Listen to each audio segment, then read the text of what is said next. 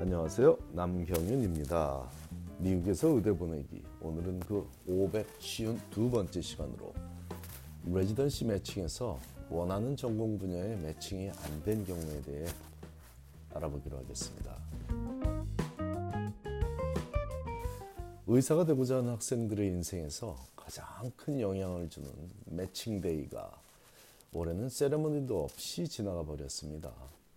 코로나 바이러스가 우리 생활에 많은 부분에 영향을 주고 있는데 매칭 세레머니도 예외 없이 취소되었고, 학생들은 각자 자기 방에서 본인이 어느 병원에서 앞으로 수년간 전공으로서 수련을 받게 되었는지에 관한 결과를 접했죠. 프리메드 시절부터 꾸준히 봉사활동을 하며 다른 모든 분야에서도 준비를 잘한 학생들은 1순위로 원했던 병원에서 수련을 받게 되었을 확률이 높지만, 부족한 부분이 있거나 무리한 전략을 세운 학생들은 조금은 덜 만족스러운 병원에서 수련을 받게 되었을 확률이 높죠. 하지만 매칭 자체가 안 되어서 SOAP, 즉 Supplemental Offer and Acceptance Program을 통해 마지막 순간에 빈자리를 놓고 순간적으로 선택하는 과정을 거쳐 매칭이 된 자녀를 둔 가정이라면, 자녀가 힘들어하는 모습을 지켜보며 부모로서 가슴이 미어지지만 그 아픔을 주변에 표현도 못하며 견디고 있을 것입니다. 올해도 이와 관련해 여러 건의 질문이 왔지만, 그중 가장 상세하게 상황을 설명하며 질문을 준 가정에 보낸 제 답글을 여러분들에게 공개하니 비슷한 상황에 처한 가정들의 작은 도움이라도 되기를 바랍니다. 질문한 가정의 개인정보 보호를 위해 극단순화시킨 질문 내용은, 우리 아이가 레지던시 매칭에서 원하는 전공 분야의 매칭이 안 되어 걱정인데 도움말을 부탁합니다 였고, 이에 대해 일부 예민한 정보는 제가 임의로 수정한 제 답변은 다음과 같습니다. 자녀의 안타까운 상황을 지켜보시는 부모님의 상심에 위로를 보냅니다. 하지만 의사로 살아갈 수 있는 제대로 된 트레이닝을 받게 된 것은 사실이니,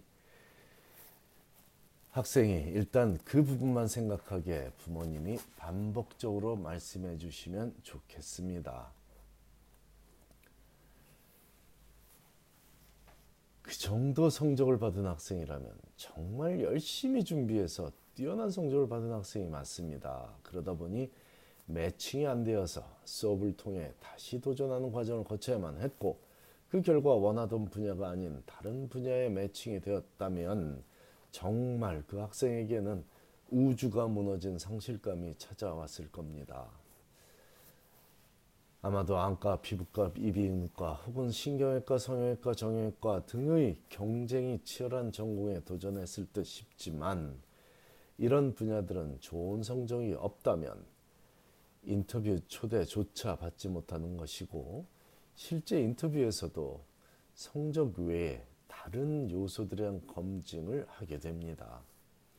봉사 경력이 가장 주된 요소가 될 거라는 생각을 하지 못하고 리서치에만 집중했던 학생들이 매칭에서 낭패를 보는 일이 다반사이므로, 제가 지도하는 학생들에게는 의대에 가서도 봉사를 게을리하지 말라고 항상 강조하고 있죠.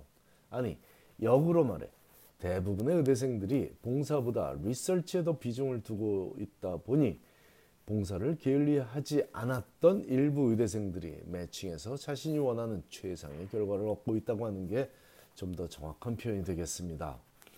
마음이 강팍해서 봉사를 게을리한 것이 아니라 몰라서 시간 활용을 제대로 못한 경우가 다반사이니 더 안타깝습니다. 레지던시 인터뷰를 각기 다른 병원에서 다른 전공으로 할 수 있냐는 질문에는 맞게 알고 계시다는 답을 드립니다. 예를 들어 신경외과를 전공하고 싶은 한 학생이 아이들도 좋아하는 그런 학생이라면, 준비가 조금 부족한 상황이라고 보이는 경우 일부 병원에는 신경외과로 뉴로서저리에 지원하고, 일부 병원에는 안전하게 조금은 경쟁이 덜 치열한 소아과의 피디아트릭스에 지원하는 전략을 세울 수도 있다는 의미입니다.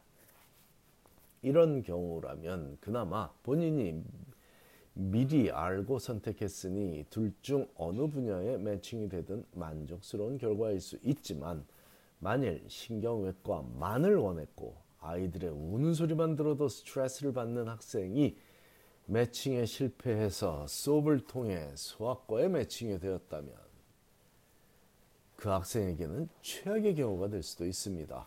이런 상황이라면 수업을 통한 매칭에 도전하지 않고 1년 재수를 하는 것이 훨씬 나은 선택이 될 수 있었지만, 자제분의 경우 수업을